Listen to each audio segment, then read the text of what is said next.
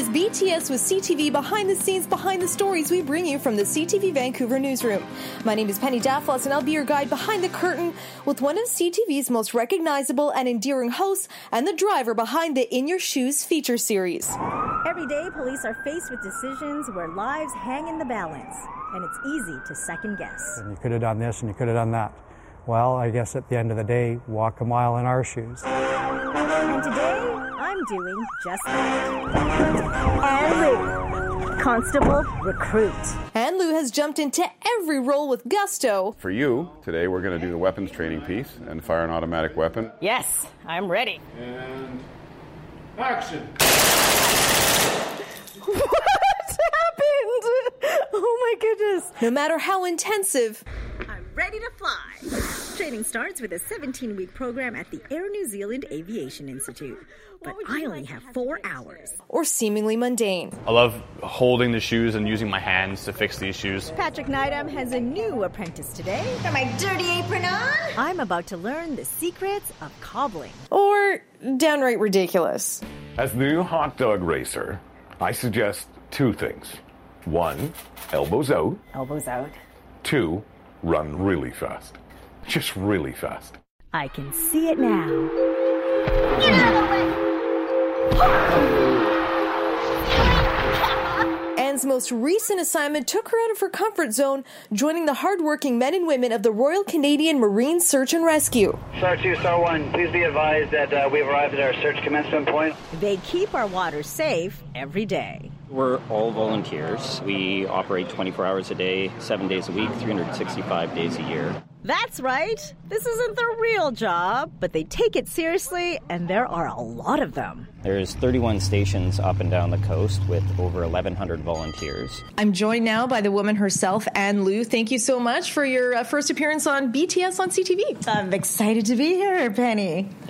I have to tell you, a lot of things that we do on this job are a lot of fun as reporters and, and very exciting.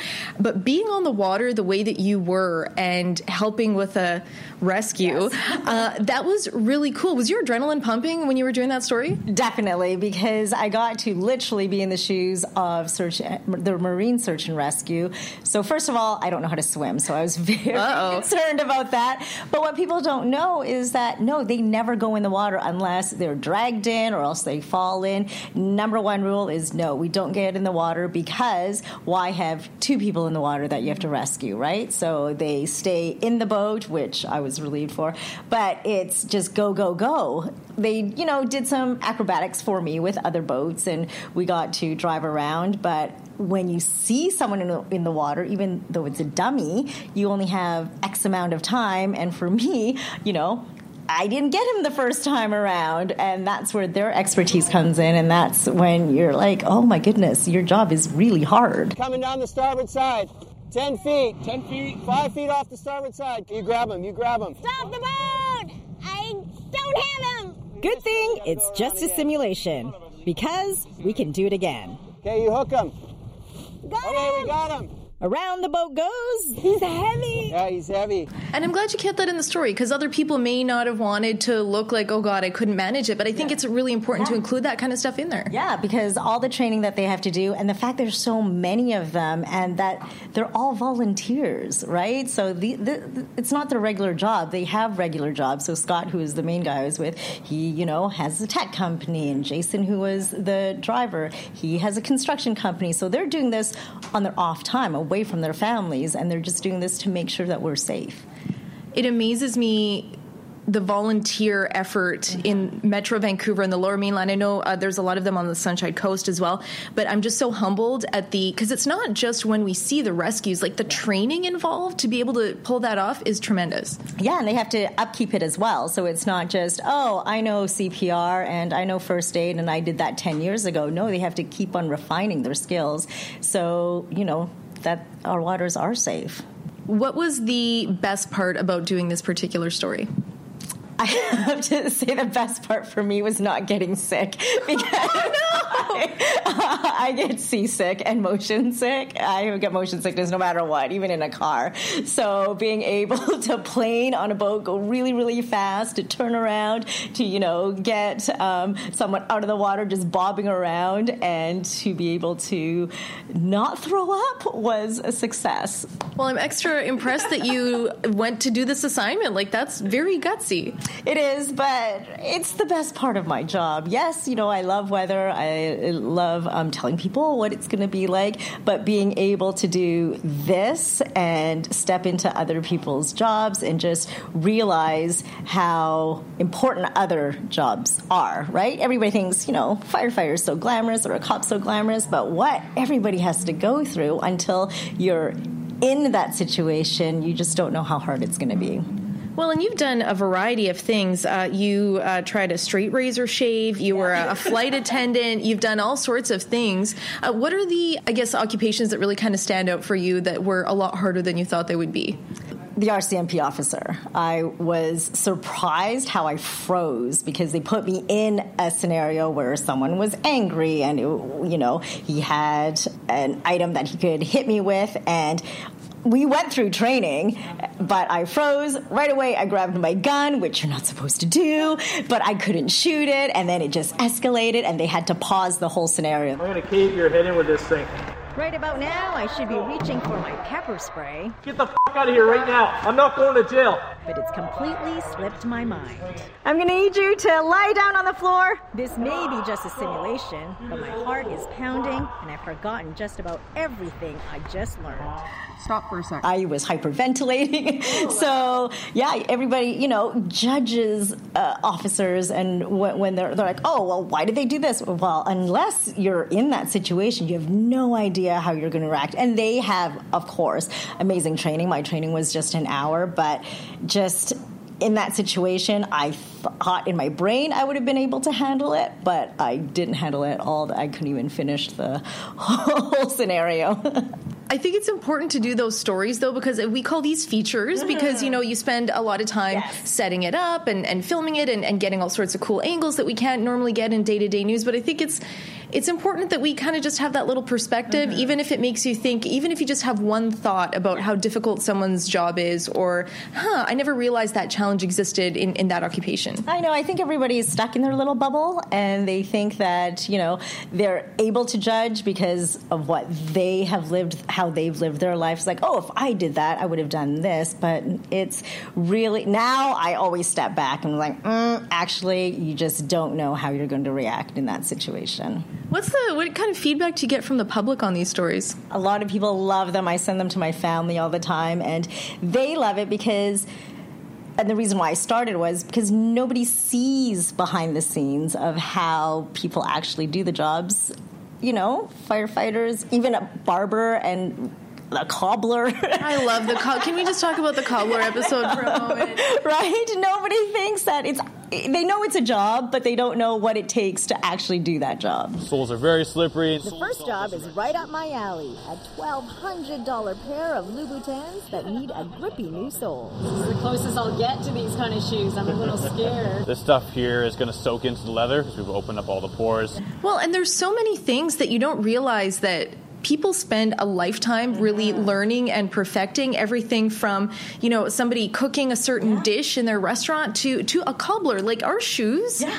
Are important i mean as, as women I mean, right. of course we're going to say that but, but uh, you know when you think about the, the, work and the knowledge that someone has yeah. to have to do such a specialized thing it's amazing and they were third generation so they've been doing it for years and years and years a trade passed down from parents and grandparents and what i got from that was we are such a society of excess. You know, oh, I have my shoe, it has a little tear in it, I'm going to throw it away. Whereas they have shoes there, like Italian leather shoes that's been in a family for like a hundred years, passed down from generation. All they do is redo the sole or rebuff it or clean it up. And I thought, oh, we should go back into that time and you know actually really care for the things that we have rather than throw them away less kind of disposable fashion and stuff and more good quality that you hold on to. Yeah, pay a little more and enjoy it for a longer period of time. But I think the story that people are going to remember the most that you did is when you went to be a stunt double, and I cannot believe what you went through and what you did. I, I'm still stunned that you did that. I am too. I watch it sometimes and what was I thinking? But it was an opportunity I couldn't say no to. So Peter Kent, he was Arnold Schwarzenegger's stunt double for 15 years. So he did all the movies, and he uh, asked me if I'd want to do it. I was like, yeah, sure. You know, how hard it could it be? It's really hard. And so he approached you saying, "Do you want to do an in your shoes on Yeah. stunt work?" Yes. And I said, yeah, that would be great. So high wire stuff was great. The guns, uh, that's terrifying.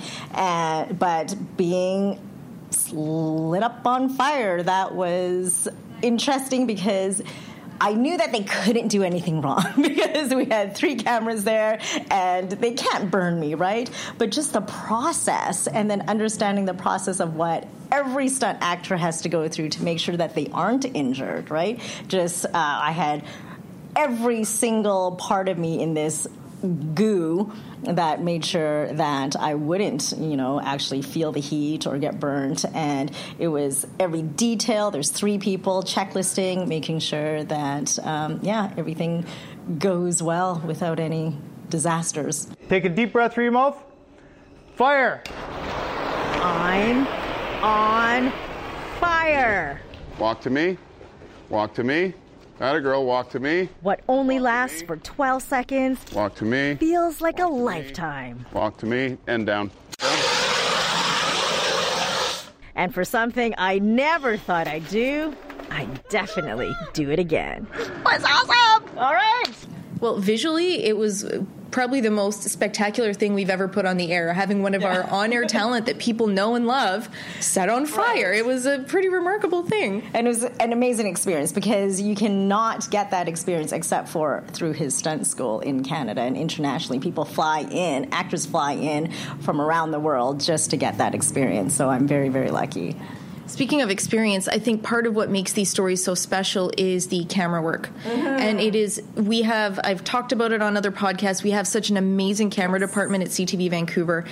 Tell us a little bit about what they do, what you've seen our shooters do to get the right shot, because it's, watching those stories, I feel like I'm there with you, and it's the camera work that does that. Yeah, and you know, kudos to all our photographers. Steve Hughes uh, usually works with me. He was in the search and rescue one, and there was a point in time he was on another boat um, shooting us. You know, just going down the water at high speeds, and I'm looking at him because he's on this tiny little speedboat. and I thought he was going to fall off, and I was like, oh He probably goodness. did too. Know, so he thought he was going to fall off, and I can't, you know, show on my face like, oh my goodness, don't fall off. So I have to concentrate because I can't hit another boat because it was such a busy day on the water. So they put their lives on the line just to make sure we get the perfect shot. Of course, GoPros help, you know, so we get the different angles. But what they do daily, like mine was a feature, but just thinking of the wildfires and all the extreme news that they have to go through is just amazing. I don't know how they do, but I'm so glad that they do. But you know what? They actually, their favorite thing is actually doing this type of story with you, where they can take a little bit of time and think mm-hmm. about a different angle and the sound. I think sound is really important too. It's not just about the visuals because if you hear a motor running or, mm-hmm. or whatever else, like that helps you feel like you're there with you experiencing this stunt or whatever else. And that's what amazed me the first time I shot the, the the segment. It was you know they would stop and they would just okay wait. And then they would just go around to shoot all the different sound ups, the natural sounds, the nats, that- as we call it. And I just thought, okay, I just need to go home. like, really? Do we need? Can't we just you know grab something um, off the internet later? But no, it's just that attention to detail that makes the story sound and look so much better. So then you've um, either come up with a story idea or somebody's pitched you on an in your shoes. Uh, you shoot it with uh, one or 2 videographers. You come back. Then what's the next step in the process for you? Then I go through all the elements, so all the video, I shot lists, so I write down all the lines that I like that I'll grab, and then I usually sit there for hours and hours staring at a blank page because having to write the story, I find the hardest is the first line, the introduction to the story, and once I get that going, then I can create, tell the story as I want it. So that's the hardest part is getting it going, and then so I add my lines, and then I try to grab as much of the natural sound, and I want the focus to be on the person training me or teaching me of whatever stunt or whatever activity I'm doing, so that people can understand that it's from their point of view, and I'm just there to experience it. It's interesting that you say the first line is the hardest Yeah. because uh, storytellers, writers, reporters. I think it's it's usually you file into one of uh, either two camps. What is the first? The first line is the hardest, or the last line is the hardest. And it's we try we often try to start out with the best shot 1st but that's not always the case because sometimes the best shot, like you on fire, you can't start with that. Where do you go from there? Yeah, that has to be the end, right? So storytelling actually, each story, it's not like there's a formula. If people out there think that oh, there's a storytelling formula, especially with the type of work that you do, it's each is, is its own animal. It's very different every time because sometimes I think of it beforehand. It's like, I know I'm going to start with this. I want this shot exactly. And then when I come back to my desk, it's like, oh no, this one, this part was amazing. I want to start with that. And yeah, every day it's different and every story is different. And there is no book or, you know, way to do it right or wrong. Well, and it depends on you too, right? And, and what you're into. So, what what is on Anne Lou's wish list for future in your shoes? Because if people are listening, I, I'd love to just you know throw it out there. And uh, well, I find I think I've done the craziest. Uh, segments already, you know, firefighter, stunt, RCMP, uh, Cirque du Soleil, um, and I also was with the Comox military for their search and rescue. You know, when you rappel down a helicopter, how much better can it get? So yeah, suggestions would be great. I I was able to um, be part of the sushi races with the Canadians, so there were fun ones in there. Are you guys worried? You should be worried. We get ready to race. So sushis don't even know what's coming for them. Ladies and gentlemen, on your mark. And we're off. Here they come. They got a special guest today. It's Anne Lou, CTV weather anchor, as our guest hot dog. I start off strong, but Chef Wasabi Uh-oh. had other plans. Oh, Anne's been down. The hot dog is down. Our winner today, Chef Wasabi. Anne's not giving up just yet. That hot dog is going to finish this race. Sure, I finished last, but in my mind, I'm the winner. I'm the wiener. I'm the wiener. and I will be doing another one with the Vancouver Canadians. It's a little historical piece with the uh, bullpen carts that uh, they brought back into the games. So yeah, we'll see how that one goes. So you're you're not going to give uh, you're playing your cards close to the vest here. You're not telling us anything yet. well, I'd like suggestions as well. I wanted, to, there's so many I want to do, but I found out that in this day and age, waivers and legal legalities, uh, red tape is what's holding me back for all the really exciting ones.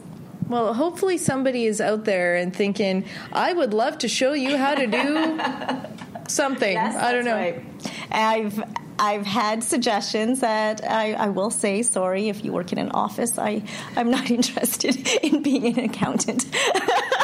Well, can I just say from a selfish perspective, if you could learn how to make some of the macarons that are sold in town, I mean that. Oh, yes, yes, yes, I have that on my list. Bakers, chefs, and Chocolate makers. chocolate- I've been to Purdy's, been a chocolate maker already. So yes, the list is long. It's just trying to chop it down and tr- honestly trying to find time to get it all done. Because these do take time. I, I, when people watch these stories, it's two minutes on the air, but you can easily have an hour of video and clips, and then much more time spent actually on the ground. Yes, if only it was just an hour of video and clips. It's usually about two or three that I have to, you know, go through and then just try to get all the nice clips that I want. So, and plus, I have a full time job, right? So it's trying to work around that. So that's why they're few and far between. But when they do air, I hope everybody like like them and they're really good. Speaking of your full time job, I don't think I can have you on without talking about it. I am amazed at the setup and how you're able to make it look so natural because you've got a green screen Yes. going on, you've got another monitor, you're memorizing temperatures and special warnings and all these things. How do you do it? how does that work? well, I think I, what people don't realize is I'm producing everything myself as well. So I'm creating the boards, and while I'm doing that, there's a sequence that I plot them all in. So it's already in my brain of what is going to happen. And like a reporter, and like my in your shoes, it's a story that I'm trying to tell. So okay, so what is happening? It's okay. Here we start off with temperatures, but as the change comes throughout the weeks and throughout the days, you know, that's when we show the radar, and then that's when we show the active weather. So I try to make it like a story, so it's more comprehensible rather than here's some temperatures, here's your highs and lows, and that's it, right? And see, I just thought that you had an amazing memory, like a photographic memory or something, to be no. able to do that. I didn't realize that you kind of think long term and what comes mm-hmm. next and what came before and all that kind of stuff. Yeah, it's. A, I found it. A, I find it a lot easier doing that. So it's sequenced in my brain, and then it also helps. I have three monitors that I'm looking at, so when I do forget something, I have little triggers that I'll look at. It's like, oh, okay, then here's what's happening on the south coast. Here's what's happening on the inter- in the interior. But when there's so much going on in the winter, that's the hardest because we're trying to deal with all the warnings, whether it's wind, whether it's Arctic outflow, snow. That keeps us, that keeps me on my toes for sure. Well, I think of the fall. I mean, that's when we seem to have the most rainfall warnings, uh, high stream flow advisory. Like you, you had, Wind. wind. Yeah. There's, it's just never ending. It seems like every day there's something different, and then to try to remember that for multiple shows. When okay, this segment you've got 30 seconds here and a minute and a half there, and then something different there. It's tremendous how much you can keep in your brain. Yes, and the, and all the different shows are different as well. So we try to hit um, the whole province in the five, but six we're you know very focused on the south coast. But I also have to do um, our news channel, so that's the hardest because we're going across the country, and oh my goodness, come winter and summer, you know, with all the warnings, trying to remember all of those.